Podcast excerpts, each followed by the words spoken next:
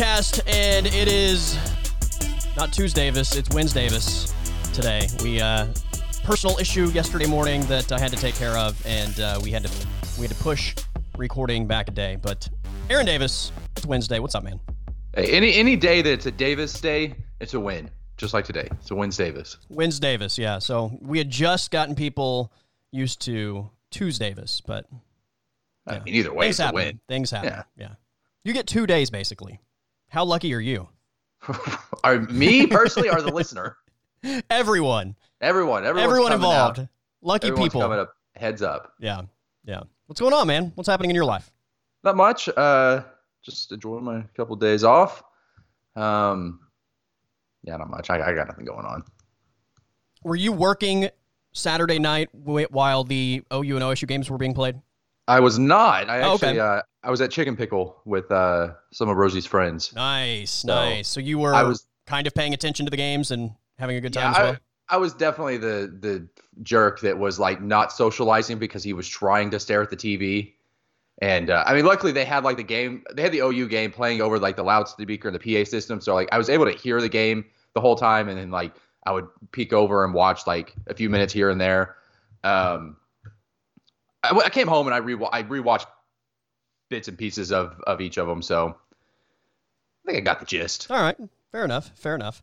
Uh, it was. it- It's crazy that I think the booing and chanting of the quarterback situation in Norman is the headline, and you know we're like day five post Oklahoma West Virginia, and it's still, I mean, the number one thing people are talking about.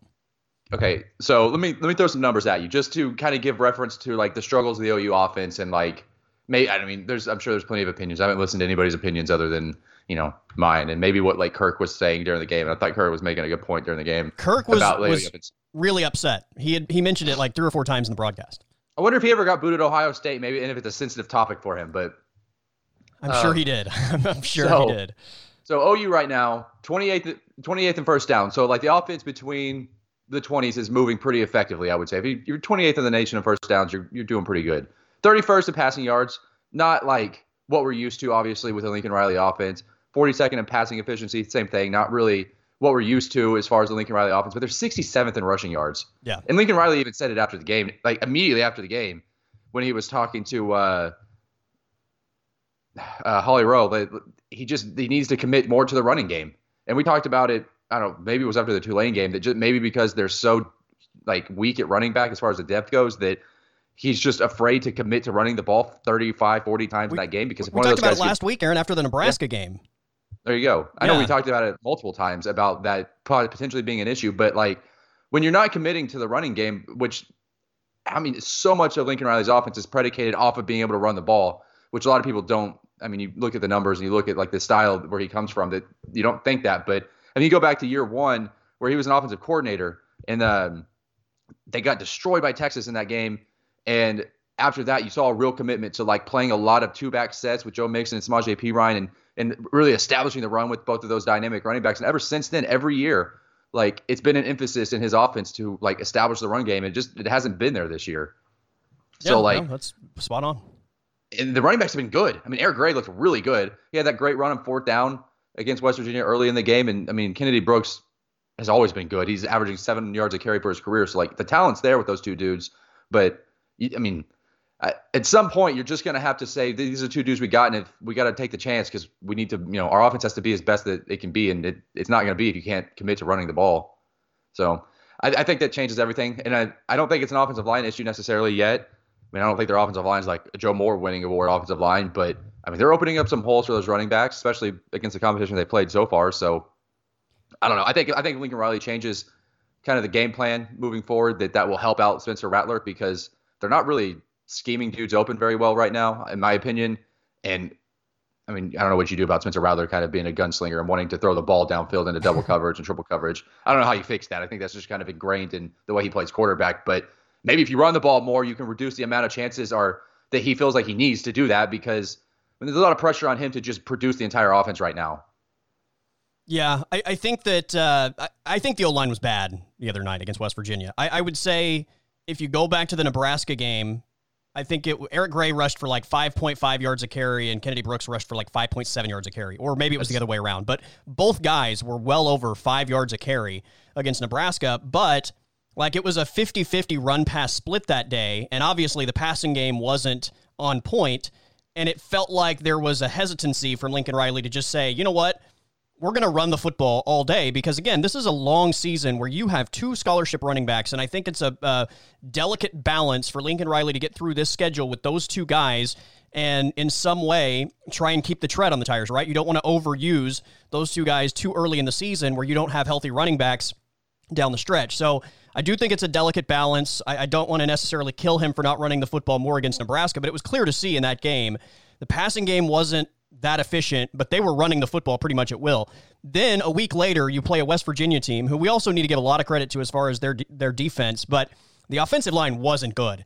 I mean, they, they finished the game 28 carries, 57 yards, two yards per carry. Uh, once again, we saw them in a fourth and one situation where the offensive line gets completely blown up at the line of scrimmage.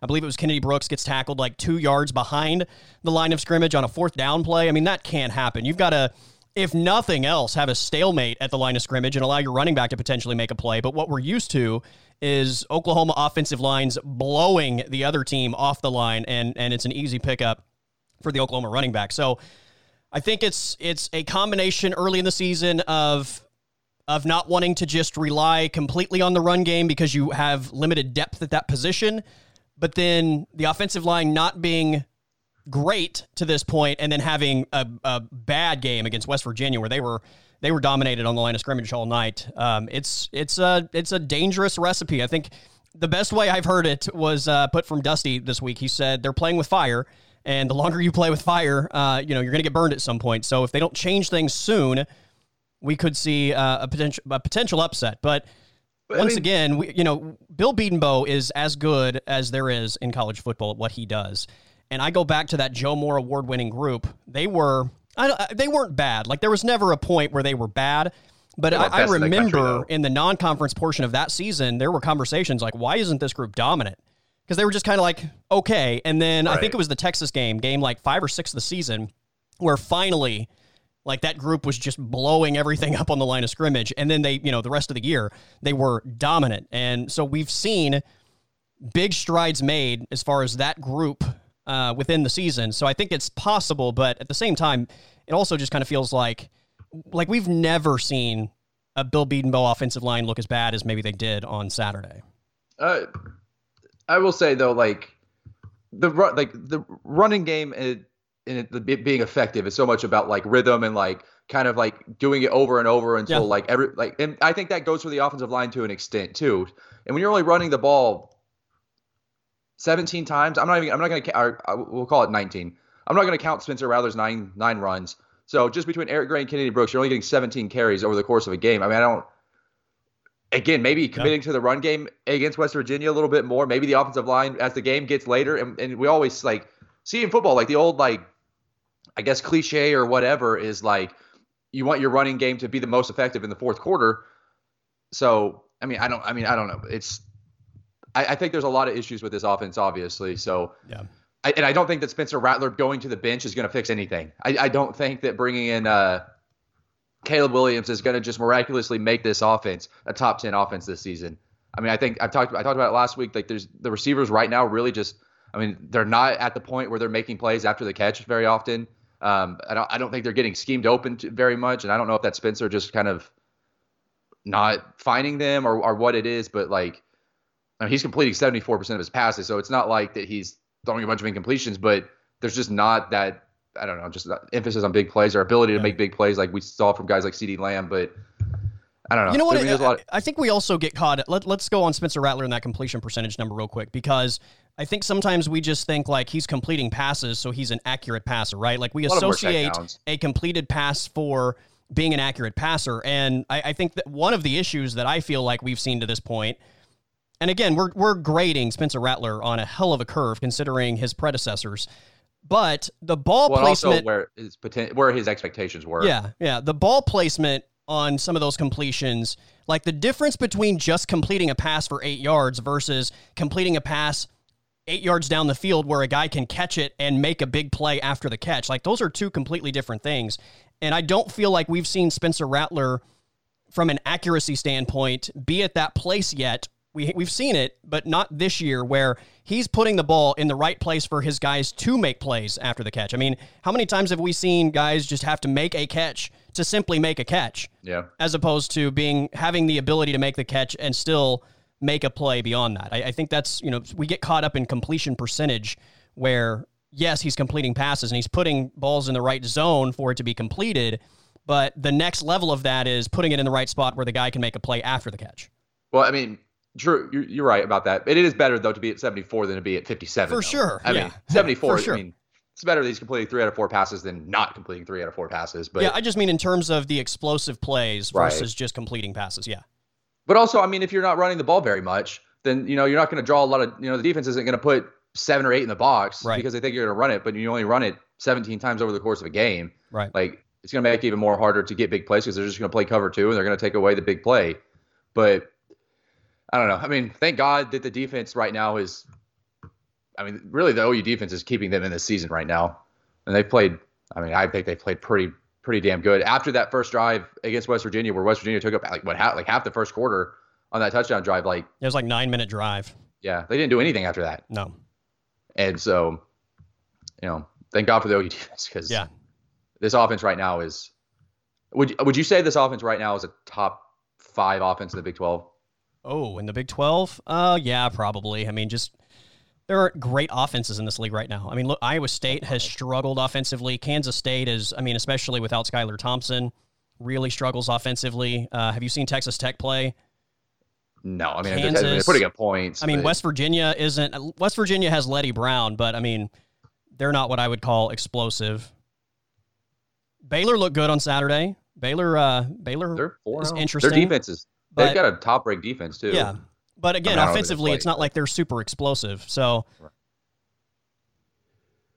Scored 171 points through four games though. Yeah. Texas Yeah. uh, obviously has some some dynamic playmakers. Um, I'll be interested to see the progression of the Oklahoma State offense with everybody healthy because They they, they were horrible offensively for like three weeks, and finally they have Tay Martin back. Jaylen Warren is a, is the guy.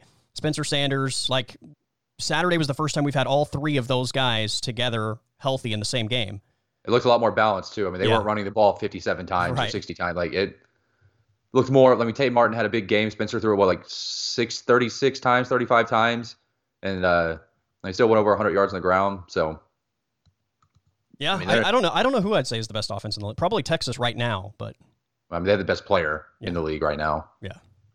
The I mean, if Casey, I mean, I haven't, I didn't watch the game last week. I'm, I'm assuming Casey Thompson's doing okay. I mean, he's definitely a dynamic athlete, so I'm sure that they're taking advantage over that. But yeah, Casey Thompson's really good.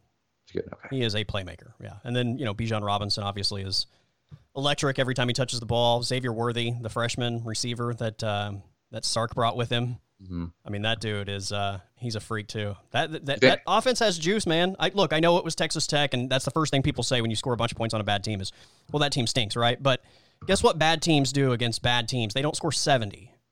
Mean, there's a lot of people that say the the big like one of the key tests to determining whether how good a team is is if they can dominate the bad teams. Yeah.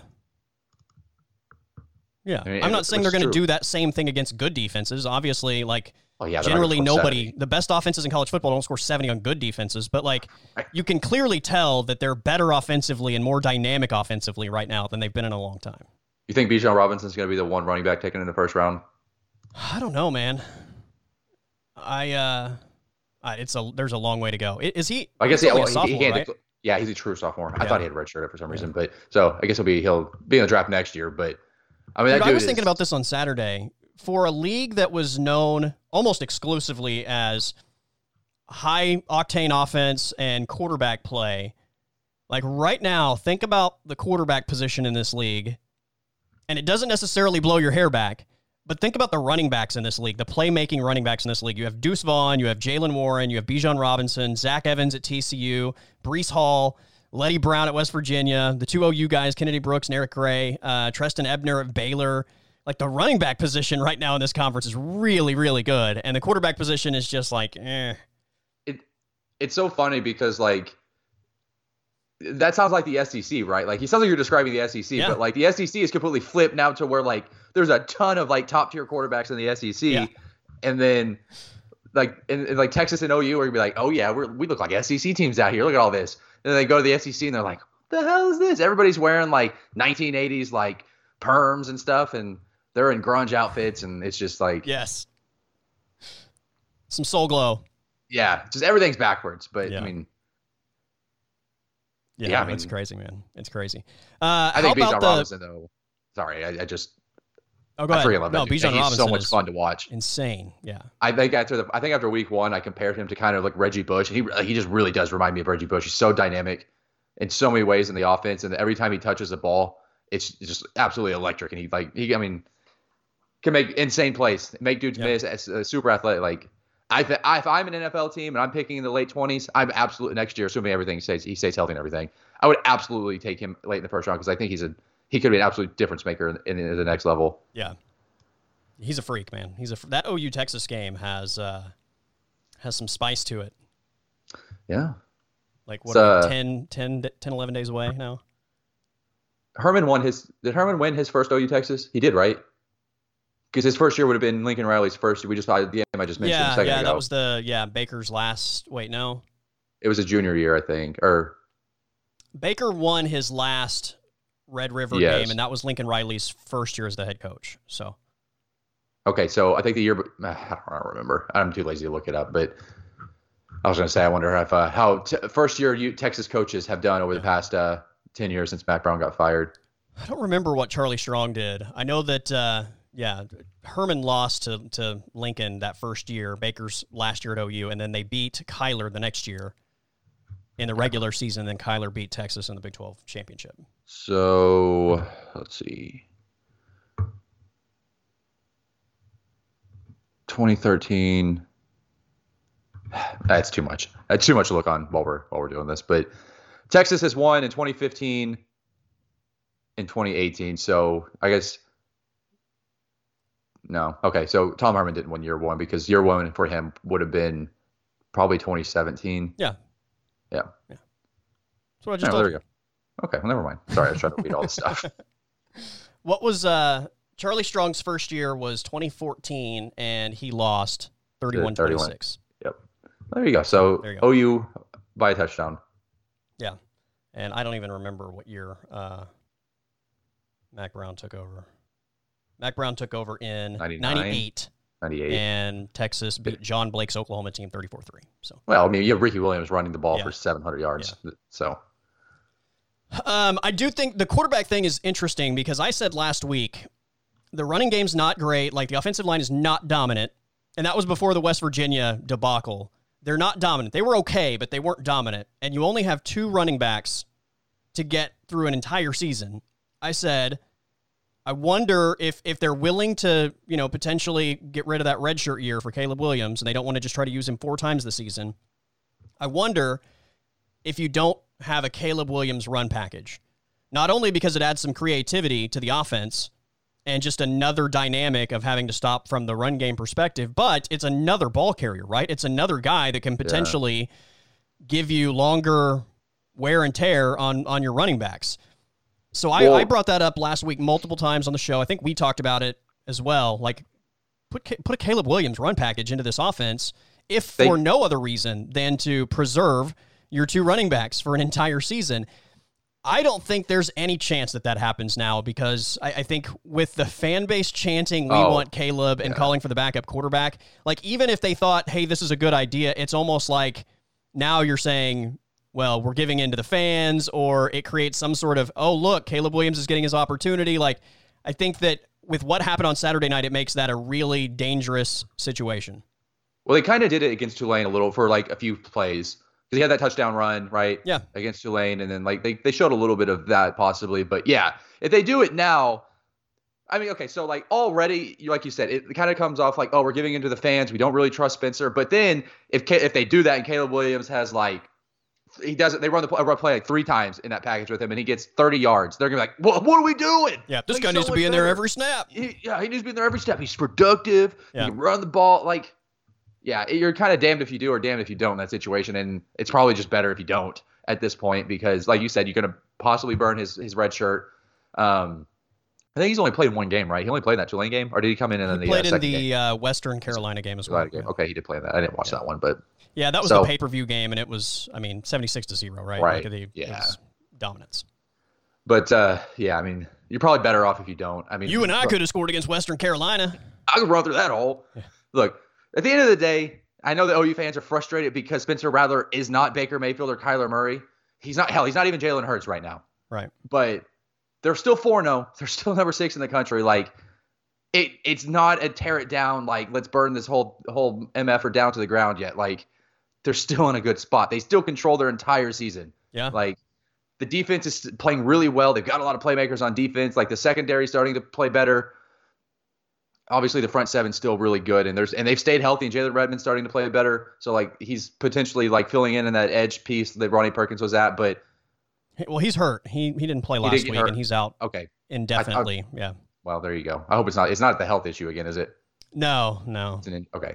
Well, he was I have the worst hit- memory as far as remembering like who has what specific injury Right. because they're it's Well, just like every week like I, I read so many injury reports of every team that like in my brain I can't remember like who has a knee, who has an ankle, all that. Like it's just one of those I can never remember what the specific injury is, but yeah. Well, like I said, I was. Just he's out for a few weeks. So is Well, he, he played good against Nebraska. He was really good against Nebraska. So if they get him back, whatever, he'll he'll fall in there and hopefully continue where he was at against Nebraska. But I mean, if, if Lincoln Riley commits to running the ball a little bit more, and I don't think that you need to run the ball 45 times, but like you need you need to give Eric Gray and Kennedy Brooks more than 17 carries in a game, especially you know, I mean, it was a one score game. Like, I mean, I think Dude, they run couldn't the run the football though. I, Like, I, I know. they I know could couldn't. not run the foot. They they were getting zero push in that game. West Virginia kicked their ass on the line of scrimmage. I know, I know, but it, like still, I, through the rest of the season, like Yes. you have to be more balanced. Yes. Lincoln knows that. So, like, it's okay. Like, calm down. Yeah. I think I think everybody just needs to relax. Like, they've had some close games. It's fine. That's kind of been the trend over the past like seven or eight games with this OU team. Like, they're going to play a lot of close games outside of the Sugar Bowl, obviously. Where and I don't know, maybe if Florida doesn't, you know, sit, if half of their their playmakers don't sit out that game, maybe that game's closer. I don't know, Yeah. but look, it's fine. We're just we're not OU's not at the point right now that they were through from 2018 to 2019. Like they're just not going to beat teams by 50 every game. They're not going to score 55 every game. Like they're just it's not where they're at. It's not where the entire league's at. Like that the whole league is at a different point right now. Right. As far as the way they're playing football. Dude, we've been talking about this for like three years. The shift in just the identity of this league and the football, the type of football, the brand of football that's being played. Like we started talking about this three seasons ago. Like you're seeing a shift. You're see it's it's not just the you know spread you out up tempo five wide. Let's throw the ball eighty times. Like we started seeing everybody across the league start to slowly shift their offensive identity, and now it's like it's funny three years later, there are people that are just now like, oh, look, the Big 12 is kind of different now. Like, yes, it's been going this direction for multiple seasons. I think I think I think a lot of that started with Lincoln Riley. I think that Lincoln Yes. Riley establishing a power run game Yes. Uh, albeit a lot of it was out of the shot, all of it was out of the shotgun. So like people see it and think it's you know traditional, like you said, spread offense where you're throwing the ball 50 times, but it just never was the case. Like it was always he's always had a balanced offense since he got to OU, and it, it was a the, power run game is a big part of it. Like how often do they run outside of the, the tackles? Not a lot. It- yeah, exactly. A lot of it, most of it is between the tackles. Yeah. So, and then Oklahoma State. I mean, Oklahoma State's had stud running backs for the past few years that have just you know kind of been the focus of Mhm. a lot of their offense. So, and te- I mean, yeah, you're right. I mean, it's just a complete shift, and then Well, and, know, and we saw a bunch of coaching changes as well. Like, Sure. you know, the Art Dana Riles offense at Baylor went away, and in came Matt Rhule, and Matt Rhule wasn't running the you know spread five wide up tempo stuff that we were seeing before. He went to bigger personnel packages and, and more of a, a run game dominated offense. And obviously, uh, Dave Aranda is is going to run the football as well. Kansas State has has pretty much always run the football first. Neal Brown took Dana Holgorsen's offense that you know had Will Grier and all those other quarterbacks that were just throwing the ball everywhere, and they're a lot more balanced now than they used to be. I mean, we're Geno Smith I- used to throw the ball 60 Yeah. times a game. yeah, Matt Campbell is a is a run first guy at Iowa State. I mean, we've seen it across the league. Even Tech, Texas Tech, who was like the, the one that got this whole thing going, as far as the spread and up tempo Yeah. air raid offense. Like even with you know Matt Wells still throws the football a lot, and some of that is because they get down by so damn much that they have to. But like Matt Wells' offensive identity involves a tight end and again diff- heavier personnel packages and involving the run game But- in your offense. let me let me ask you this theory. So I would say, obviously, in my opinion, it's much easier to build an, a spread offense because you don't need the size. So, like as far as recruiting, the lower level recruits are going to fit a spread offense a little bit better than you know you're, if you're trying to build like a, a power run offense or a little, a little bit more traditional. Do you think that like the Big 12 playing better as a conference is part of the reason that they're shifting to more of a less of a wide open spread offense conference? I, I think that a couple things, a couple factors for me. I think number one, football is a copycat sport, and you're always going to copy whoever is doing it best. And in the Big 12, Oklahoma was doing it best, and Oklahoma. We've heard how many times have you heard over the last couple weeks with them struggling with the pass game and Spencer Rattler? Like everybody's well, it's you know the run game is what what opens everything up. Like that's what Lincoln Riley wants to do, and and even though he's produced all these NFL quarterbacks, like it's all predicated on them being able to run the football. So I think there's first the the the copycat situation where everybody says that's who's winning football games in this league. We need to do what they're doing. I think secondly, there was a complete shift. Like look at all the the coaches right now in this league. Like none of them have been around for a long time. Like there was a massive amount of turnover as far as the head coaches in this league over the last 5 years. And most of the new blood in this league are not guys that that are spread offense guys, right? It's it's Matt Wells, it's Neal Brown, it's Matt Campbell. Like the majority of these guys are not spread offense guys. So you have head coaches that don't have spread offense identities. And then I think third, like when you look at the way that teams were recruiting and building their defense in this league for such a long period of time to stop the up tempo air raid, it allowed you to be able to run the football on them because they're not built to stop the run, right? They're built to try and so everybody was like, well, if this is what they're going to try to stop, let's go in this direction. So I think there's there's several layers to it. So, is there only four coaches in the Big 12 that have been tenured more than five years, or five or more years? How when did Matt Campbell get to Iowa State? I think he was either Lincoln Because- Riley's year or the year before. Okay, so there you go. So, what, like five? Yeah. Lincoln Riley, Matt Campbell, uh, Patterson, and Gundy are really the only coaches that have been there more than what two years. I mean, this Three is years? uh,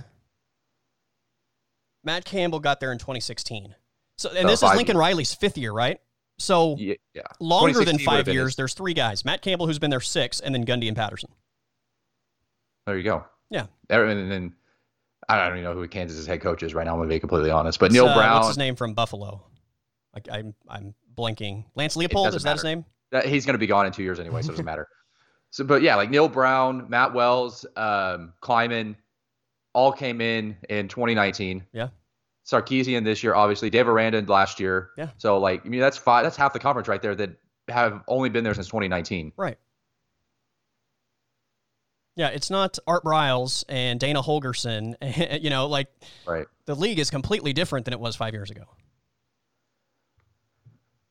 Well, it'll be different in two years probably. Well, Well, for sure it'll yeah. be different too. I mean, it's about to be complete complete shift. Yeah, it might not even be a Power Five conference. Right. Better hope Cincinnati finishes in the top five this oh, year. Oh man. Yeah. Yeah, no, what I, are we I'm, talking uh? I think I said this yesterday. I want to get your opinion. If you could handpick one Big 12 opponent for Oklahoma this week, who would it be? Kansas. Is this a question? You'd pick Kansas? They need a they need a get right game. They need a game where the offense can feel good about themselves. Well, see, they had that against Western Carolina, and it didn't make a difference. Yeah, I yeah, I don't think they were terrible against Nebraska. I think Nebraska just played. I think Nebraska played pretty well that game. I think that was just a good game matchup. Obviously, Oklahoma is another tier than Nebraska now, but like, I don't, I don't, I didn't watch that Nebraska game and come away from it and say this OU team has a lot of issues. I think it was just a tough game against a good opponent that played that played up to Oklahoma's level. But yeah, I mean, you definitely don't want Texas right now. You don't want. I don't think you want Oklahoma State or Baylor right now. I think I you agree. need a. I think you need something. Maybe a Texas Tech. Look, maybe Texas Tech is a little bit more of a challenge, but a team that you should, it should your offense should get right against. You should be able to put up some yards and some numbers and build some confidence back. Maybe establish the run game a little bit more. Get the fans behind Spencer Rattler again, and then and then you go and play Texas. I think Kansas State's gonna be a tough game because I, think Kansas State. I, look, I think they're going to get everything they want from Kansas State, but Kansas State would have been my pick. because you got your wish come true. Yeah, because Kansas State's beat them the last two years. And look, Kansas State's not dynamic offensively. We don't even know if Skylar Thompson's going to play. But like he didn't play. he did not play against Oklahoma State, right? Right. They're saying, I guess Klieman said yesterday in his press conference that it's not likely that, that he's going to play. I've heard rumblings that they're probably going to wait till the end of the week to even make an announcement as far as his availability, much less him actually playing. But he, he dominates OU. He's got to play. Yeah, if he can go, you got to play him. But right. my my answer is Kansas State because that is an opponent that Oklahoma's Oklahoma's not going to take them lightly. And I think the fact that Kansas State's beat them the last two years, like it's easy to get your team up for a Kansas State game with Texas right around the corner. Like this is not a game that they're going to overlook in anticipation for the Texas game a week from now. I think this is a game that demands they show up and they play a physically tough football game. And I mean, if, if it were me, that would be the type of game I would want to bounce back with. A game that that demands that your team plays focused and is going to be physically challenged. But at the same time, Kansas State's not super dynamic either. I'd be curious to see if to have somebody like really like crunch the numbers and put some like analytics together to see like the like whether the game before the Texas game or the game after the Texas game has been more uh, of, a, of a struggle for OU over the years. I think it's before because I, if I remember right, I think most of the time the week after Texas they blow somebody out.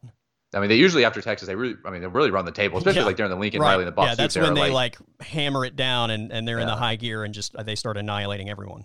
Yeah, I mean, especially over the past like four or five years, like the Texas game is really their first test. Yeah, I mean, I mean, non they hadn't really been scheduling non-conference games since the Ohio State years. Well, I know they played they like one and two in their first three games, but right, but those were they didn't play non-con. They played one non-con game last year, right?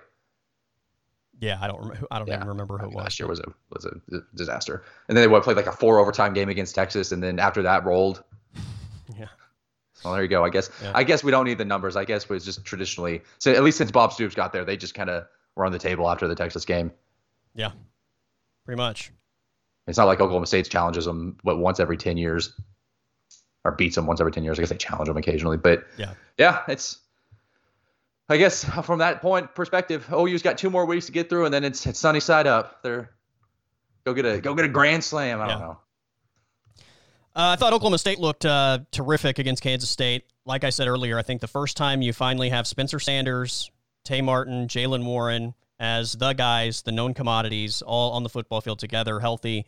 Uh, I thought they looked really good. I, I, thought the second half was more of a situation because I, people were pointing at this like, where did the offense go? Like, dude, you're playing Kansas State. They're not dynamic offensively. Your defense is dominating the football game. Like, you don't need to get crazy offensively. You just need to run the football, run the clock, let your defense continue to get stops. Don't take the chance on a turnover or allowing Kansas State to swing the momentum. And I, I, thought that's what they did, and they just closed it out the way they should. That that defense has been lights out every single week. I'm excited for uh, another 16-13 game in the Big 12 this Saturday when Oklahoma State and Baylor play. That means, yeah.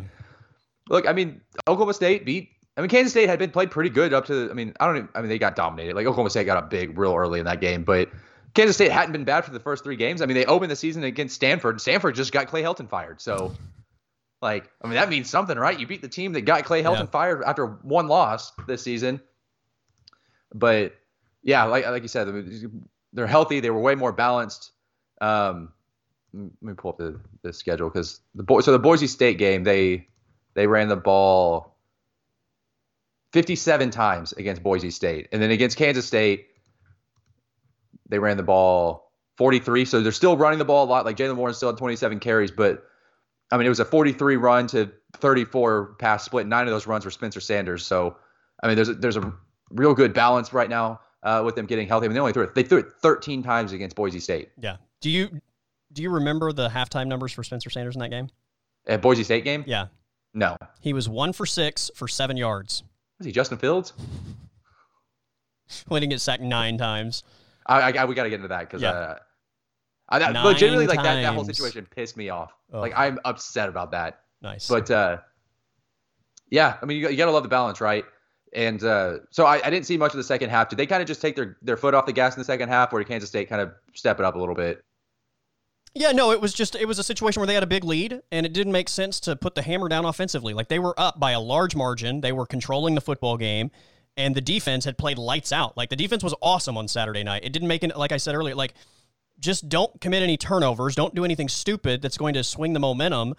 Run the football, let the clock wind, and allow your defense to close out the game. That's exactly what they did. Like, would you like to see them score more points? Of course you would. But like, it's also a situation where Kansas State is not dynamic offensively and you have a big lead against a team that doesn't throw the football well. Like it doesn't make sense to air the ball out or, you know, like run the football, let the clock wind down and let your defense just continue to get stop after stop after stop. Like it's I think it's with as many question marks as there have been for Oklahoma State's offense, like it doesn't make any sense to me to like maybe allow them to turn the ball over. Like they had played really well, they got a big lead, like why take chances? I think uh I think one impressive thing from that, that Kansas State and Texas uh, Oklahoma State game was I mean Oklahoma State had the ball 11 more minutes than Kansas State, and Kansas yeah. State is has always been like built on obviously running the ball and like controlling time of possession and keeping the other team's offense off the field, and they couldn't do that. Like Oklahoma State's defense still got off the field quickly. I mean, if you look at Oklahoma State's scoring drives in that game, uh, two minutes and 19 seconds, two minutes and 46 seconds. Obviously, they had the uh, fumble return touchdown four minutes and 42 seconds, four minutes and 27 seconds. So like they weren't going on long, super long like scoring drives. They the defense was just getting Kansas State off the field like yeah. can, like every time, like time after time they were. I mean, Kansas State was two of 12 on third down. Yeah, Kansas State scored two touchdowns in that game. One of them was a kick return. The other one was on a, a crazy play where Oklahoma State has like three guys tackling Will Howard, and he somehow just gets the ball out, and Deuce Vaughn catches it in space and then like takes it to the house, which we all know how good Deuce Vaughn is. If you give him the ball in space, that can happen. And that's just one of those things. Like, okay, like you have to live with that. You didn't quite get the quarterback, although you had three guys like taking him down when he got rid of it, but it happens. And Deuce Vaughn made a great play, but like that was literally the only offensive touchdown of the game. And it was on just kind of one of those crazy plays where you thought you'd sack the quarterback, and the next thing you know, the ball's in Deuce Vaughn's hands and he he's gone. But the defense played terrific. Yeah, this next game's going to be interesting. I mean, Baylor just, I obviously Iowa State's kind of been. I, I mean, I think they've been a disappointment because they were what seven preseason, which rankings preseason. Like, I think we all agree they're dumb, but yeah. they there was no reason for Iowa State not to be one of the three best teams in this conference. They returned every player. Yeah, I mean, they were good last year. They, they lost to uh, Louisiana in the opener last year, obviously, but like after that, like they were great. They played good football. Got to the Big 12 championship game, everything, and then they return everybody. And I mean, they obviously lose the game to Iowa, but like they've been, I I would say they've been disappointing. But for Baylor to beat them, like that's still a good win. Yeah, it's a good win. And they have and, been disappointing. Uh, but like you know, you still have to go beat a team that has a lot of experience, a lot of, experience and a lot of talent on both sides of the ball. Yeah. So yeah, I, yeah. I think they I think it's fair to say it's a good win and they've been disappointing. Like here's the thing, Iowa State may not be in the Big 12 championship. Although, you know, they only have one conference loss, so it's not like they're yeah. done, uh, even though they have two losses on the season. But like they they always are way better on the back half of the season under Matt Campbell. For whatever reason, they just don't start well. And I, I, am not saying they're going to be in the Big 12 championship, but I just think you're going to see a completely different Iowa State team on the back half of the year than you're seeing right now. Yeah.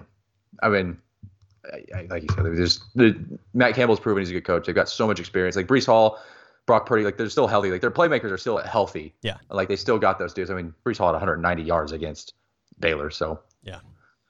Really interesting. I mean, that if seeing the the Iowa State running numbers to get five and a half yards a carry and 216 yards, like I think that bodes well for Jaylen Warren and like what Oklahoma State wants to do with the, their game script. So it'll be interesting. I think I think Oklahoma State should win that game. I don't. I, I Baylor's four zero. Oh, like they, they just beat Iowa State, but I don't know. I'm a little hesitant because other than the Iowa State game, they've played Texas State, Texas Southern, and Kansas. Yeah. I thought, they, they, I thought they looked good, but I'm with you. I, I and I, Oklahoma State's the favorite. Uh, I saw the line yesterday between three and a half and five. So yeah, I mean, depending where you get your your line from. I'm seeing three and a half right now. The over unders at 47 and a half, which I'll be honest, I'd probably take the under on that. yeah.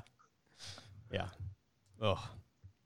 Uh, how about how about uh, Arkansas taking down the Aggies? Arkansas is one of those teams. I don't know why, but like I like seeing Arkansas like good. Yeah. I I get maybe because like they've never been good since I started watching college football. I mean, they had like the Darren McFadden year, and like the Ryan Mallett year, where like they were pretty good, but yeah. they've never been like a top 10, top 5 caliber team, but I mean, they've got wins over Texas and Texas A&M this year, so like, you know, getting that Southwest Conference shine right now and Yeah, I mean, look, it's it's going to die off because they've got Georgia, Ole Miss, Auburn over their next three games, and they're at Georgia and at Ole Miss. So, I mean, they're going to lose one, if not multiple, of their next three games. So it, will die off. But I love seeing Texas A&M lose. I love the fact that it would have been better if it happened in Kyle Field, but it's still kind of fun that it happened at, at AT&T Stadium and like. I guess Jerry Jones got his wish. Probably fixed the game. How much do you think Jerry paid the refs to get Arkansas to win that game? I don't know, man. I, Arkansas uh, kicked their ass. I think for the most part. Like it was. I mean, I, I was watching it and I thought, man, this is Arkansas is just just hitting them. I mean, look, KJ Jefferson completed seven passes for yeah. 212 yards. Yeah. Yeah, hurt in that game too, but yeah, they. I mean, well, yeah, but still, that the yards per completion is pretty. I mean, Sam Pittman's got to be on every short list for a coaching vacancy in the country, right? Who is that? Sam oh, Pittman. Arkansas. Yeah, yeah, yeah, yeah. And look, and as as far as that goes, you're, you're absolutely right. Like USC, maybe I don't know how much of an up. I mean, obviously, like tradition wise, USC is a big upgrade, but would you take the USC? Would you leave Arkansas to take the USC job? I'm really down on I USC. mean, yeah, like, but like it's also giving up an SEC job right now. I think is uh, like with the current situation in college football. Like, I think just giving up an SEC job in general, unless you're you're crashing and burning like maybe Mike Leach, uh, it's it may not be a smart move to leave that conference at the moment. Yeah. But I, I think USC is like a project. But is USC bigger. a better job than Arkansas? The answer is yes. Oh, well, traditionally, but yes. yes. But I think I, given the current state of college football and the unknown about just the future in general, um, being a, a, head coach in the SEC is is not a bad position to be in. I think I think going to USC and fixing that is probably like a project that you're never going to be able to finish because I just I don't think the people in charge of USC are going to give anybody enough time to to fix that thing. And like I mean they're. Yeah. I, I mean, I think they'd be like, it's a five year project just to get them back to being like nationally relevant on yeah. like as far as wins and losses go. But yeah, love Texas A&M losing. Um, obviously, all the people that uh, thought that they were legitimate playoff contenders go yeah. go eat a turd because they're they're clearly not. They just got dominated by Colorado. Nearly beat them, and they got a late score to beat Colorado. Right. So yeah, they're they're done. Uh, Clemson loses their second oh. game. Dude, they scored 80, 80 was 87 points through four games. Their O line is so freaking bad. So, so bad. It's I was shocking. I was so wrong on my Heisman pick. Oh, like, oh, DJ, yeah, hysterically bad. It's yeah, way off. I mean, they're. I mean, I mean this is what happens to... when you have an inexperienced quarterback. No matter how talented a guy is, when you have an inexperienced quarterback behind a bad offensive line, like you're you're not going to have success. Like, there's you think Clemson fan, you think Clemson fans are booing DJ Uiagalelei I'm sure. And I bet they are. I bet they are. Tyson Fama. Okay, like they're going to bring in a backup quarterback that's even harder to say than DJ Uiagalelei. Have you seen their backup quarterback's name? No. All right, it's Tyson T A I S U N, and his last name is P H O M M A C H A N H. I'm showing the backup quarterback's name is Will Taylor. Well, Tyson Fama Fama Famachana, he played. he, he, took the snaps in that game against. Uh, nice. He's got ten passes on the season. Okay. So. Let's see. Okay, here we go. Uh, yeah. Oh, Ty. Yeah, Tyson. Foma. Famachan. Yeah, that's. Chana. That's a tough one, man. Out of Bridgeport, Connecticut, obviously. I mean, what? Famachan. Famachan. Fo. Machan. Fomachan. There's an H at the end. Fomachan. That I'm just letting you know. To... I don't know what the pronunciation is, but no matter what it is, from for the rest of time, I'm just at the end of it. I'm gonna go. Fomachan. I mean, it makes it a lot more fun to say. Yeah. But yeah, I mean, Clemson's. I mean, they they might they'll be lucky. I think they might be lucky to win eight games this year. Seven. Yeah, yeah, I mean, again, DJ's a talented dude, but he's inexperienced. He doesn't know what he's seeing when he comes to the line of scrimmage. He's not experienced enough to be able to un- like recognize what defenses are throwing at him, and then the offensive line gets dominated. Like it's a, it's such a bad recipe. Who's uh who's been more disappointing through the first month of the football season? DJ Uiagalelei or Trevor Lawrence? Um, DJ. Okay, I think Trevor's because okay. He's he's he's made some really bad plays, but well, yeah, but I mean, he's a rookie quarterback for the Jaguars in the NFL. In the NFL. Like my it's my expectations were really low. Pretty low, yeah. yeah. Although I mean, it he's been up and down for sure, like full roller coaster. Like make some great plays and then make some really bad plays, but he's probably been the best rookie quarterback so far in the NFL. Yeah. Um, mean, None of the other rookies really have. Zach Wilson and Trevor Lawrence, I think, have both really, really struggled. Uh, Justin Zach Fields, especially. in his one start, uh, just got annihilated. And Mac Jones is Mac Jones is like whatever. yeah, it's just kind of been yeah, they're not really letting him do much. yeah, So yeah. Uh, before we we talk get to the NFL, I want to one more game I want to talk about. okay, I don't know if you saw SMU TCU. I was really excited about this game. I saw the uh, I saw the drama at the end. Uh, yeah, yeah. I wasn't even going to bring that part of it up because the football I think is really interesting. But um, first of all, you have Tanner Mordecai leading the country in Oh, yeah. touchdown passes, right? Which also probably in some way adds to the whole OU quarterback thing. Like, look what Tanner Mordecai's doing. Uh, I mean, he threw four touchdowns on Saturday. Uh, he did throw three interceptions, but TCU got the ball run down their throat. SMU rushed for 7.4 yards a carry on Saturday. 350 yards that game. 357.4 yards a carry against the Gary Patterson Which- defense. By the way, SMU might run one of SMU's running backs might have the best name in all of college football. Oh, Ulysses absolutely. Bentley the Ulysses fourth? Bentley the fourth What an awesome name! with the IV at the end. Yes. yeah, he's like straight up. That dude is like the heir to some like Dupont fortune or something like some Absolutely. like some weird like bi- multi-billion dollar fortune that nobody knows about. Yep. Yeah, Ulysses Bentley the fourth. It's it's on the short list for best names in college football. for oh, without a doubt. Right next to uh, Smoke Monday, Pokemon is a good one too. the safety from Auburn. Uh, how about Storm Duck Storm Duck's a good one. from North Carolina? Those are uh, those are Uh, on the Rushmore. yeah, Sonny Dykes is doing a good job right now at SMU. Yeah, and he's I mean, go get uh, big time quarterbacks that that lose their QB battles, right? Shane Buechele, Tanner Mordecai, It works, light right? up. Sonny Dykes, just like a. It, it's weird that a baseball dude is like the head coach of a D1 football school.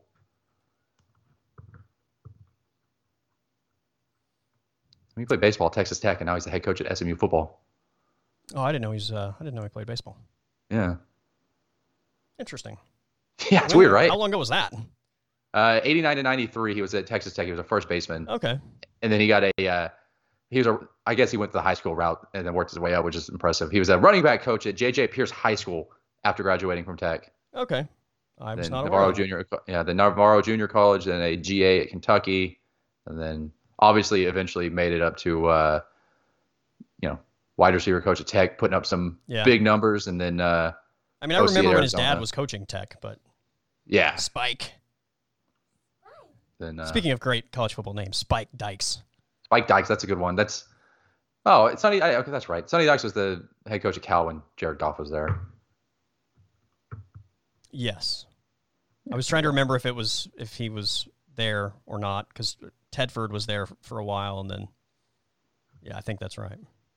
Uh, well, actually, well, Dykes was there when Goff was there, but I think that maybe Tedford was there like the last year that Goff was there.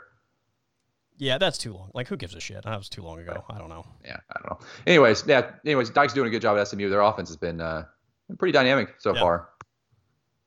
Yeah. Um, who are the who's the best team in the Big Twelve right now? I got a text on Sunday from uh, from one of my co-hosts that Texas is now the team to beat in the conference, and I was like, "Whoa, dude! Eh, whoa! Pump the brakes!" And he did like literally the next day. He was like, "Yeah, I think I jumped the gun." He was like, "I was just kind of in the moment, but uh, I mean, they got dominated by Arkansas, which Arkansas right now looks like a really good team. well, So they look like a good combination of they look like a good team, and Texas was playing the wrong quarterback, obviously. for sure. But yeah. I mean, Texas is up there. I mean, they're. I, I, it's still Oklahoma. Like I, Yeah. Oklahoma's still the team to beat. They're still the best team because they've got the. They, I mean, they. I would.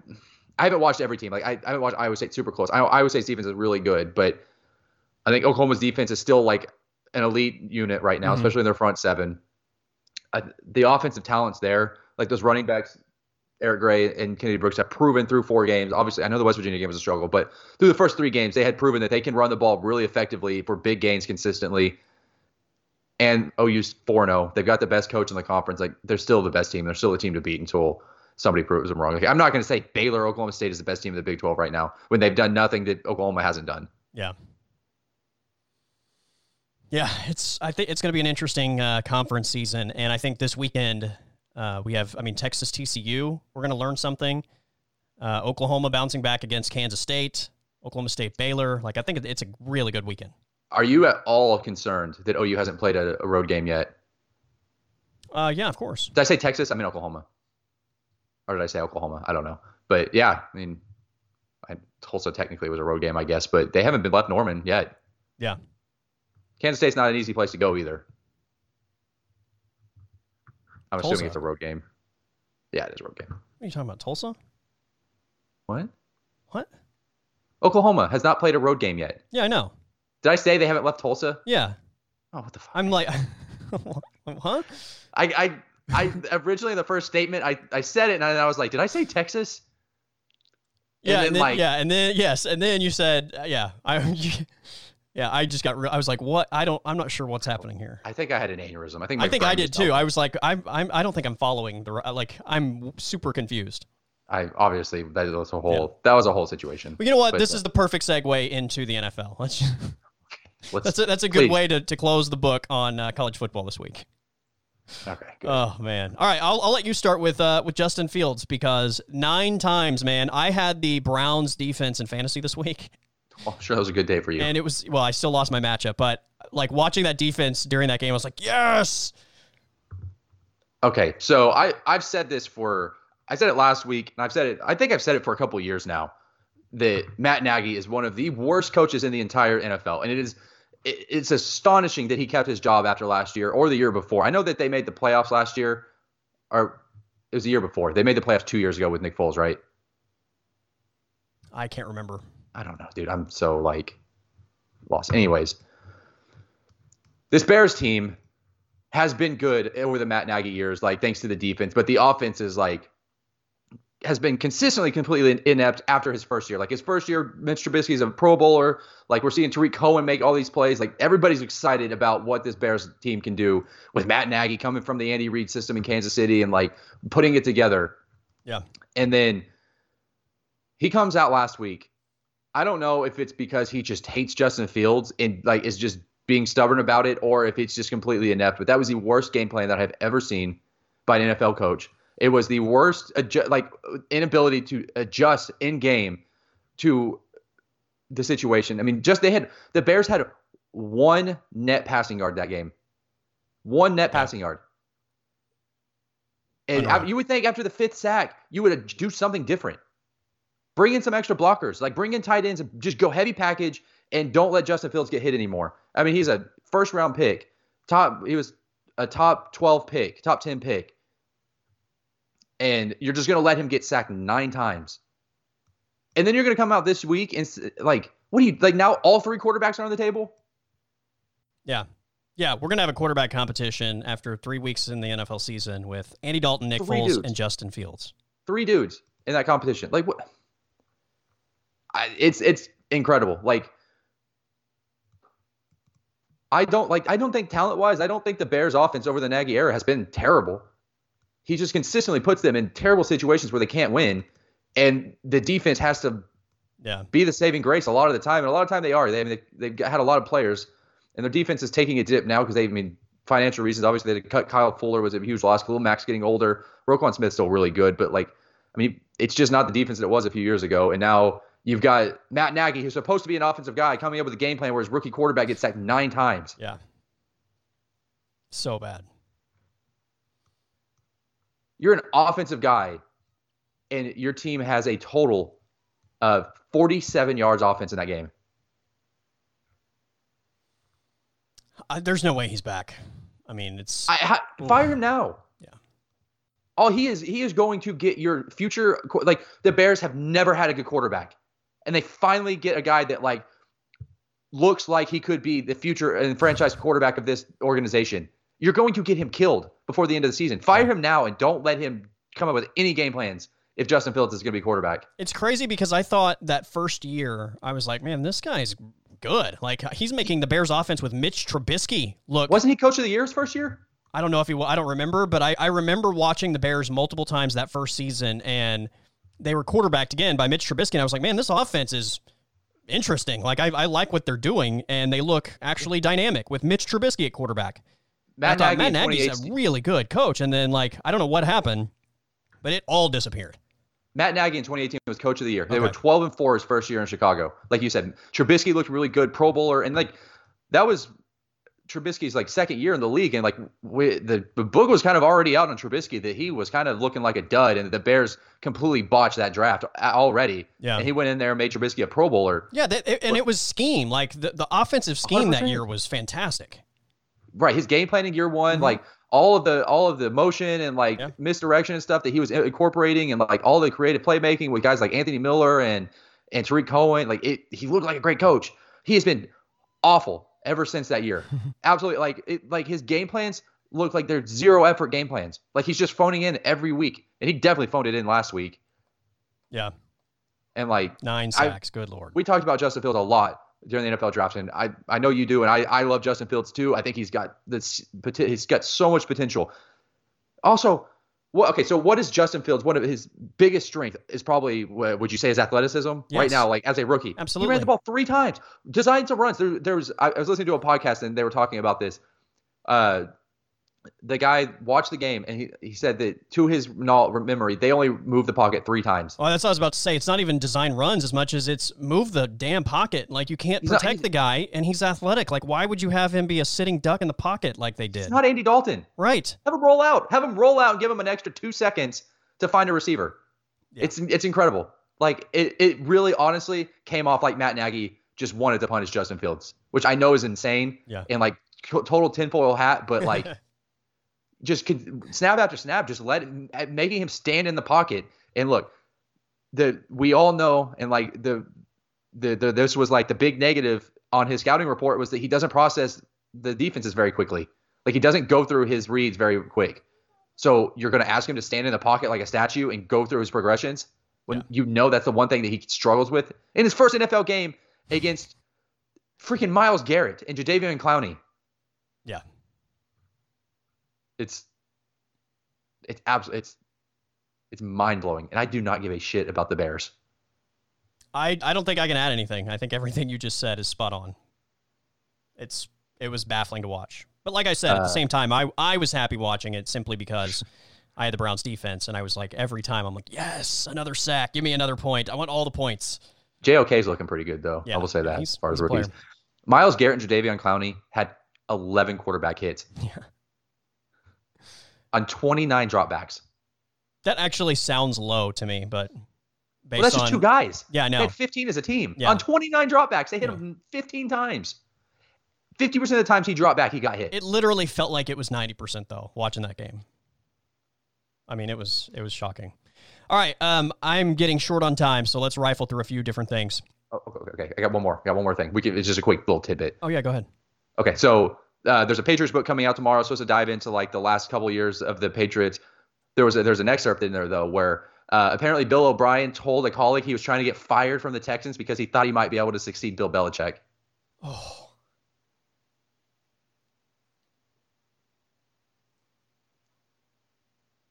This I- dude ruined my fandom of my only NFL team that I root for, obviously, for 18 years. Killed my fandom because he Oh. thought he might succeed Bill Belichick. It worked. He got fired. I mean, he's Yeah. 50% success, right? So, I mean, half of his plan's been, dude, if that's true, that guy should be exiled from football. well, no, but he gets to be the OC at Alabama now. So, I know, right? Like, you had a team with Deshaun Watson and DeAndre Hopkins and J.J. Watt, and I mean, and you just completely dismantle it. He should be Like, exiled. if that's true, he should be exiled from football. A hundred percent. What a freaking douchebag. There's other good stuff in there, like uh, uh, Tom Brady wanting to meet with Bill Belichick after when he was going to leave New England and kind of have like a, a goodbye meeting and like stuff. And Bill said that he didn't have time for that. He could only talk on the phone. And then there was another thing where Robert Kraft was in Aspen and said, was telling people at this meeting that he didn't want to leave Aspen to go to Detroit because he didn't want to be around his effing a hole of a coach. That's not surprising. Right. That's not surprising. The Bill Belichick or the uh, Bill O'Brien thing. I was just like, Yeah. what? the- You heard uh, you heard Brady's I don't know if it's like his trainer or whatever, but the guy was like Bill Belichick just refused to ever change with the times, and he was treating Tom Brady at the, at the age of like 40 like he was still Yeah, a, was a rookie. yeah. Yeah. and he was like, "What? the- what?" Yep. that's Greatest coach tough. of all time, though. But I guess there's uh, some sacrifices you have to make. Like, Yeah. You know, people liking you. Yeah, yeah. Well, nobody's ever gonna give Bill Belichick a humanitarian award. So. Definitely not. Uh, Kansas City, uh, one and two. They could easily be. Here's the funny thing: they could easily be zero and three, but they could also easily be three and zero. I kind of watch this team and I feel like they are fat and happy, right? Like they fe- they play football like they just know that that offense is so good. They're just going to get bailed out at the end of the game, and they just don't look hungry right now. I don't think they're done. I still think they're the team to beat in the AFC but like they're gonna have to kick it into gear. They look like they are just very flat at the moment. And then my second point about Kansas City, it is in today's NFL, where literally every team is like three or four guys as wide receivers that are like fantasy worthy. For the best offense in the NFL and the best quarterback in the NFL to not have a wide receiver two is mind blowing to me. Like how has Kansas City's gone through this entire stretch, and, and I know that Travis Kelce is a pass catcher, he's the best tight end in the league. But like you have Tyreek Hill at the wide receiver position, and then wide receiver two is like who? How do you not have one guy that's even like he didn't even have to be a pro bowler, but how do you not have a guy that's just like a reliable pass catcher? People, I mean, people think it's going to be Josh Gordon, but I please take the biggest grain of salt with Josh Gordon. I mean, he hasn't played top level football in A long time. a decade, Yeah. eight years. Uh, I mean, really, the, I think the problem with the Chiefs' offense. With I'll just go with the receivers first. So I think the biggest issue is that they've got a bunch of like poor man's Tyreek Hill. Yes. in- after after Tyreek Hill, like losing Sammy Watkins was a big deal because they lost a big body like what like a X like a I guess he played like the X played outside a lot. Yeah. So they don't have that guy. They just have Tyreek Hill and then a bunch of not as good Tyreek Hills like uh Mecole Hardman, Byron um, Pringle. Byron Pringle, yeah, uh, the Robinson kid Yeah. like it's just a bunch of like off-brand Tyreek Hills, and they just don't have that big. They don't have a red zone guy. I mean, Tyreek Hill's. I think Tyreek Hill's is the best receiver in the league. I've said that. He's been not great the last two weeks, but they don't have an outside receiver that they can go to right now. Um, a traditional outside receiver. Yeah. But I think their biggest issue right now is their defense is terrible. They're last in the league in points allowed, and I know they played some good offenses through the first few games, but last in the league in points allowed, and this was an issue last year that it's just too much of them getting behind early and then Patrick Mahomes like just having to be a superhero and just save the day. Yep. And he all 98% of the time he does it, but he didn't do it against Los Angeles. He had a couple of bad picks late in that game, and then Clyde Edwards-Helaire obviously fumbles against Baltimore. But like you said, they could be three and zero. Uh, they were close in all those games, which is just a testament to how good Pat Mahomes is and those and like Tyreek Hill and Travis Kelce are. Yes. That those three dudes just keep them in every game against every opponent. But what about Justin Herbert, man? I'm just saying, Justin Herbert. I'm just saying. Your guy. You might, dude. You might as well just become a Chargers fan. Like, why would you not? Aw look, awesome uniforms, so cool gear. I love everything about the Chargers except for I know that they're just going to break my heart. Well, of course they are, but that's kind of what we love about sports, right? Is rooting for somebody sure. that's just going to rip your heart out of your chest over Yeah. and over and over. which the Texans won't do at any point any, for a long time because I will never expect them to win a game Yeah. for the next ten years. Look, Chargers are up there, man. I, I just, Just I, do it. I think I'm just, Just I think I jump got look. I said I was gonna be a Cardinals fan. I think I just need to vie the year out and just see who who just naturally draws me in. I think that's I think that's just the only way I can do it. I gotta it's gotta be natural, Okay. like an organic thing. Chargers are up there though because I do love Justin Herbert. I like their team. Like there's nobody on the team that I don't like. Man, yeah, uh, maybe Joey Bosa. I don't know, but they're fun. They're Yeah. good. That entire I mean, who would have thought that through three weeks that the Chiefs would be alone in last place? I saw a stat the other day. They haven't been in last place alone since like 2015. That's insane. 26. I mean, hell, they hadn't lost a game in September in three years. Yeah. I don't know. I mean, maybe this is what they need to kind of dial it in and, and get right. But they they just look like they're a bored football team. They they look they have not been good in their last four games. Yeah. Going Like- back to the Super Bowl last year, they just Even Chris a- Jones just kind of like Yeah. he's one of the best defensive linemen in the NFL, and it's just Yeah. I don't know. He just doesn't look like it. I don't know. I th- I feel like collectively that's just a team that's not very motivated right now. And look, they've had so much success, and they know what a grind the entire season is. Like I get it to a degree. You think like, hey, you know, we'll this is a long season. Like we'll get there, but know, seven teams make the playoffs out of each conference. Like Yeah. they'll get in. But I mean, I, I'm very actually legitimately curious, like what the mindset of those Chiefs defenders are when you have Patrick Mahomes on the other side. yeah, When that offense is so explosive, and it's, just can, it's the difference in operating with and without a safety net, right? I mean, we've talked about Right. this forever, like with OU. Like when you know your offense is going to put 50 on the board, subconsciously, no matter how good you are, having having that safety net is not going to. I mean, you're in some way you're not going to be as sharp and dialed in as you would be if like you think your offense is not going to give you any points, right? Right. I mean, how It's just nat- quickly, it's human. many times over multiple uh, situations, has have the Chiefs' offense just like erased a 14 point deficit in three minutes? Exactly. Two plays, three plays, they'll erase a 14 point deficit. So yeah, as a defense, like it's just not a big deal if you give up a touchdown because you know Patrick Mahomes and Travis Kelce and Tyreek Hill are just going to go score a touchdown in 90 seconds. Yeah. And then when you start turning the ball over, it completely changes the whole the whole conversation.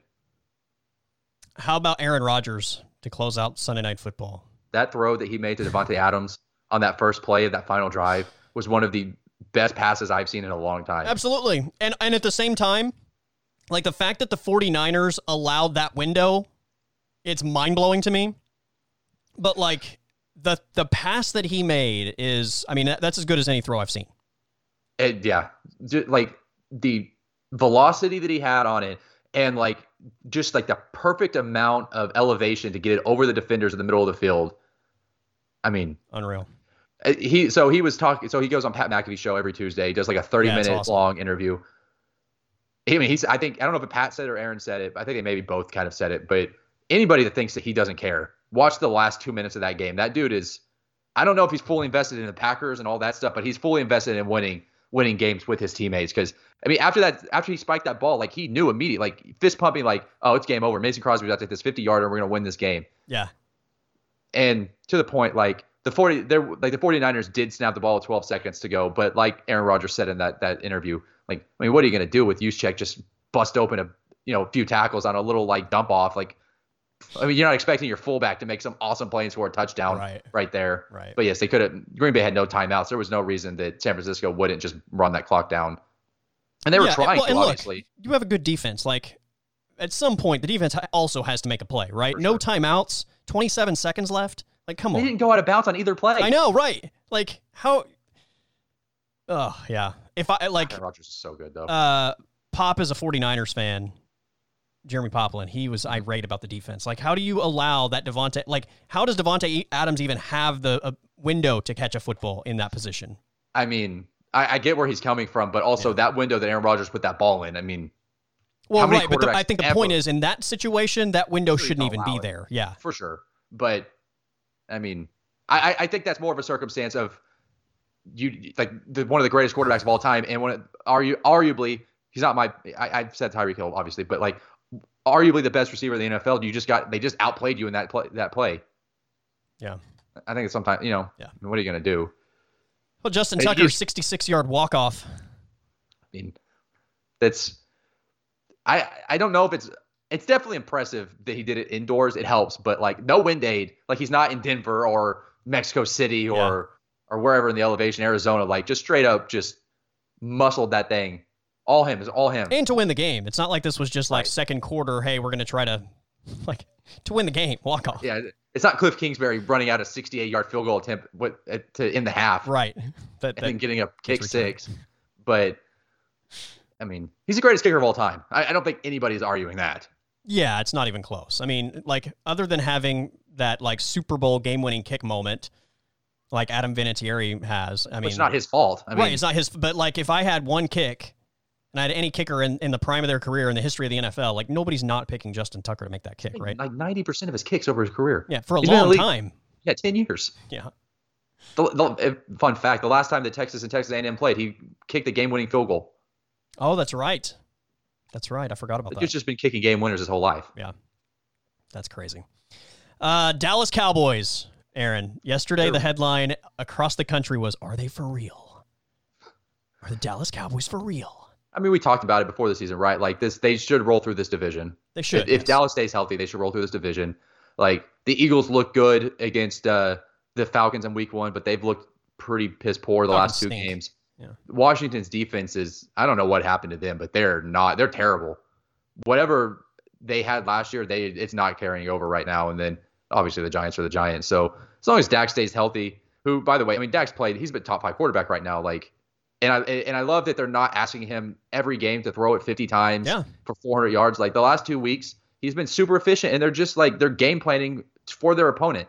Like Brandon Graham was out for Philadelphia. Obviously, Fletcher Cox is still really good, but I mean, they ran the ball a lot. And they're just they realized that Dak doesn't need to throw it 50 times to win a game right now. Their offensive line's playing good, and Tony Pollard and Zeke are running the ball really well. So yeah, I'd say they're I'd say they're for real. I mean, and freaking Micah Parsons is playing him off the edge.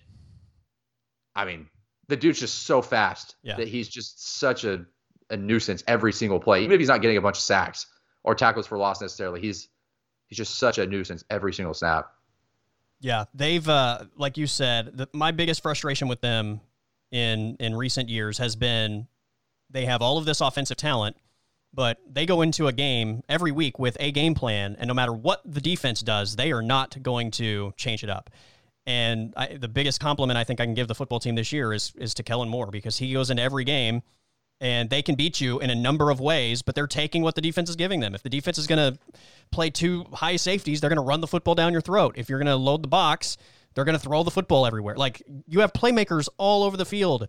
Take advantage of your mismatches, and it's it's just mind blowing to me how many times in football you have these stubborn coaching staffs that just say this is who we are and this is what we're going to do and if the defense doesn't give you that look they just refuse to adjust. Like if they're if somebody's going to take away the run then throw the ball. If somebody's going to take away the pass then run the ball. And the cowboys have playmakers to do either. So why would you not go into every game and take exactly what the defense gives you? And they've done that for three weeks in a row. Yeah, I think I think the Dan Quinn hire was a great hire too. Yeah. I mean, he's well their personnel night and day better than it was a year ago. Sure. Dan Quinn, part of the- night and day better than yeah than Nolan. Uh, and then like, I think one of the underrated storylines of that defense. You mentioned Micah Parsons. I mean, he's the the star, but the safety position, Diggs. like Wow. uh, well, and Trevon Diggs as well. But the safety Yeah. position with Malik Hooker and Jayron Kearse and Kazee, like all of those guys are are first year Dallas Cowboys, and the safety position has been one million times better through three games than it has been at any point for the last like ten years. Yeah. Like those guys are playing really good football. Trevon Diggs, like you said, I mean, he's becoming one of those like travel with the other team's best receiver type of corners. Good job, Trey. Uh, yeah. yeah. Uh, he's he's been a, a nice addition. I mean, we Osa Odighizuwa has played well to this point. Micah Parsons How's Keanu O'Neal been? uh, he was hurt. I think he was either hurt or COVID. I can't remember uh, last week, but um, he he looked. Uh, I'm trying to remember. I think I think it was week one against Tampa. He made some plays, but yeah, like the defense as a whole. Just and and look, they're also. I mean, they were without Randy Gregory uh, two weeks ago. They've been without Demarcus Lawrence. Like the other thing, I have to give them a lot of credit for because this hasn't been the case. They've faced a lot of adversity early in this season, losing some pretty pivotal players, and it's not caused them to implode, which is their mo. Like as a Dallas Cowboy fan who watches them every week, anytime like a Demarcus Lawrence ends up going down, like they completely implode, and they've survived losing La'el Collins, Demarcus Lawrence, a handful of other people have been out. Shout out to La'el Collins, Okay, by yeah. the way. Yeah. You know what? Like, I want to give him a shout out. I appreciate the effort, but dude, like, if you're going to bribe somebody, that's one of those things you can't miss on, right? Right. Like- Yeah, just make sure you come out with a good number. If you're going to bribe somebody, you can't miss. You have to know what number is going to get it done. Like, come on, bro. Yeah. What are you doing? I'll give you fi- I'll give you fifty dollars and just throw that P test away. It's like, oh, man. No. Yeah, you. I mean, you Okay, got to do like, I'll give you like 500k and Cowboy season tickets, or I mean, something. Right. Good lord. I mean that I mean that's potentially like that guy's losing his job. It's got to be a number like hefty enough Yeah. that the the drug testing guy is willing to lose his job Yeah. for. I, I feel like La'el Collins probably like, you know, did the handshake and handed him a hundo, and it's like, We're good, right? good, yeah. God. Like I wonder if he just like I wonder too. I wonder how the conversation went. Like, did he ask the guy to take the test for him? I, I would love to know the details Yeah. on it. I want to know what he offered. Like, I like, let's find out how embarrassing this offer was. Hey, bro, I'll give you I'll give you fifty nine ninety nine if we just forget I'll, this ever I'll happened. pick up lunch later today. Right? Yeah. Well, you want Chipotle? You like Chipotle? I got you. I got you. You want you get a drink too. You got a burrito you can and a drink. supersize I it. got You you. can supersize Yeah. it today. That's all me. Come on, all me. You're gonna do it, man. You gotta hit. You gotta you gotta know what's gonna get it done. He hasn't played a snap. He hasn't played in any of the games, right? He Did- played in week one. You did play week one. Yeah. Zack Martin was out week one. Yeah, Zack Martin. Yeah. So I mean, they've, not had, they've line- not had the offensive line together yet this season. They've and they looked good the last two games Yeah. without him. Yeah. So Steele's played well. So uh, the good thing is they've also not faced a defense like Tampa since week one. So I, you know, Carolina, Carolina's, int- you know, Brian Burns is a, a I think a really good edge rusher. Really so good. we'll see if they line Brian Burns on that side at all. But um, yeah, I, I I like that matchup too. I think that's going to be a fun game. But I, I Dallas Uh, arguably Brown, is, is as entertaining as any too, team yeah. in the league right now. Carolina. I, I said Dallas is as entertaining Oh, Dallas, as any team in the league right Yeah. now, and Carolina's fun to watch also. Yeah. Um, it, well, if McCaffrey's out, that kind of lessens things. But yeah, Chuba looked good in those few carries, like 11 carries he got against Houston. So maybe he could be like 65% of what Yeah. McCaffrey can offer them. But he struggled early in that game, but by the fourth quarter, he kind of I think started to find a rhythm. Houston sucks. So Yeah. let's take that with a huge grain Yeah. of salt. Yeah, ugh, they're painful. Yeah. But Hey, Davis Mills is a future Hall of Famer because he's following Tyrod Taylor. So Hey man, his uh, he's got a he's got a he's got a neck up on the competition. You know what I'm saying? I know what you're saying. I know what you're saying. Uh, anything else on your mind? Mm. No, not really. Uh, starting to we're getting into the best part of the sports season though. We talked about it last week a little bit. We talk about it every year, but Yeah, baseball playoffs are about to start like a week next away. week. Week Yeah. away. The NFL and college they're rolling like I'm, I'm we got we're getting good matchups now like just randomly like Chargers and Raiders on Monday night like that's a game like a month ago everybody's like eh. Now though it's that looks like a fun game. Your boy I'm, I'm Herbert, yeah. that. Herbert Uh, Carr, Brady like, Belichick this week too. Yeah, the primetime games are good. I'm actually excited for Thursday night football this week. I'm excited to see Joe Burrow and Trevor Lawrence play against each other in the NFL. Yeah, that's a good. Yeah, I like that matchup. So, yeah, I'm, I'm, I'm geeked out for the next like. My dogs are going nuts. So, but yeah, I, I'm geeked out for sports right now. I'm really excited for baseball playoffs to start. Uh, I'm not really, I don't really care about the NBA starting right now, but between baseball playoffs, American football, and then uh, the occasional soccer game during the week Nice. in the lull on like Wednesday and Thursday. I'm, I'm pretty stoked right Yeah. now for sports. Arkansas, Georgia this weekend. Uh, Alabama, Great Ole Miss matchup. this weekend. The, the, like you said, the NFL matchups. Um, like last weekend, I did college football all day Saturday. I did UFC 266 Saturday night, uh, Russian Grand Prix Sunday morning, and then NFL all day Sunday. Like it was a it was a two day stretch where it literally was in front of the television every waking moment. it's it's almost like I love it, but at the same time, I like there's times where I'm like, damn, I, I need to be getting some shit done. Yeah. But then I'm like, there's too much stuff going on, too many sports to watch right now. That's what happens on Tuesdays and Wednesdays right now. And Get like for done, this yeah. this short period of time, like the, the next like month, month and a half or so, like Tuesday, Wednesday is when I get everything done. And if I miss something in those two days, like Just it just wait, has to wait a wait. week. Yeah, Yeah. Yeah. that's too much. Yeah, I need to mow. I've been putting up mowing all weekend, but yeah, like you said, I think today's I think today's the mowing day. My stuff's been dead for like a month now, so well, I probably my- need to my- just mow the leaves maybe, but right. Yeah, my stuff's starting to die too. But uh, yeah, my dogs, my dogs got sick and uh, had diarrhea and like had Oh. diarrhea all in their hair. oh and it was just yeah.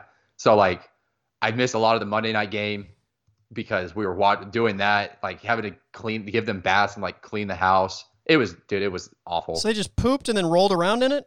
no, they just have like long hair, so they pooped and it just got caught in their hair while they were pooping. Oh. Yeah, it was, Yeah, it was not a whole thing. So now I'm like, I gotta go mow the backyard, but I know there's just huge piles of freaking diarrhea all back there. Gross. Gross. Yeah. So I just want you to keep that in mind while you go throughout your day and just know that I'm in the backyard, like trying to clean up diarrhea out of my grass. Mowing poo grass. Well, this is a good time to bring up uh, Jalen Hurts' comment after Monday Night Football. He so said, everybody can just you know appreciate their day a little bit better. Yeah. Yeah. By the way, Jalen Hurts uh, comment after Monday Night Football. Uh, you take a deuce, you don't sit there and look at it, you flush it and move on. We're going to flush it and move on. You said that. Yeah, that was his. That might be the most personality like that I've ever heard come out of his mouth Yep. as far as like words in a sentence. Yep, I am. Uh, I'm starting a new poll every Monday. It's going to be the the Hurts poo poll. Like, who needs to flush it after the weekend? Uh, I mean, Put uh, A&M in that category from last weekend. you, know, you get a you get a you get a poop hole that hurts. It's Yeah. It's not been a good weekend. Poo. Maybe it has. I don't know. Did you Depends on say poo pole or poo hole that hurts? Is there a difference? This segment brought to you by Preparation H. There you go. Yeah. Could be a good weekend. Could be a bad weekend. I don't know. we'll we'll see how it goes. Uh, by the way, um, just just for your information, if you get hungry this weekend, queso covered pizza rolls. Well, I would love that if I could have it. I guess I could make it. I could have that actually. Yeah. I, I'll, I don't know, man. That's a lot. It's a lot. It's good though. It was kind of heavy. It was kind of heavy, I'll admit, but yeah. I'm about to say that's a Yeah. that's a this. I'm gonna eat a plate of this and then be miserable for about Yeah. 36 hours. Well, we had we had multiple snack foods, and I didn't have enough room to do pizza rolls and nachos. So I was like sitting there debating like how I was going to do this, and then I just thought, well, instead of putting chips and nachos on the plate, why don't I just do the pizza rolls and put the queso over the pizza rolls? Saved plate space. So I gave it a shot. It was pretty good, man. Pretty good. Look, I'm not gonna say it's not a bad idea, but I'm, you know Fair enough. that's a enter with caution snack. Yeah. Well, look, it tastes good. The aftermath of it is not necessarily right, saying. ideal, Like, but yeah. In the moment, recovery it's, time. it's a nice treat. You know, I, I can make that. There's vegan pizza rolls. We'll There you it go. out. There you go. All right, my friend. Have a good day. We'll catch up next week. All right. All right. See ya.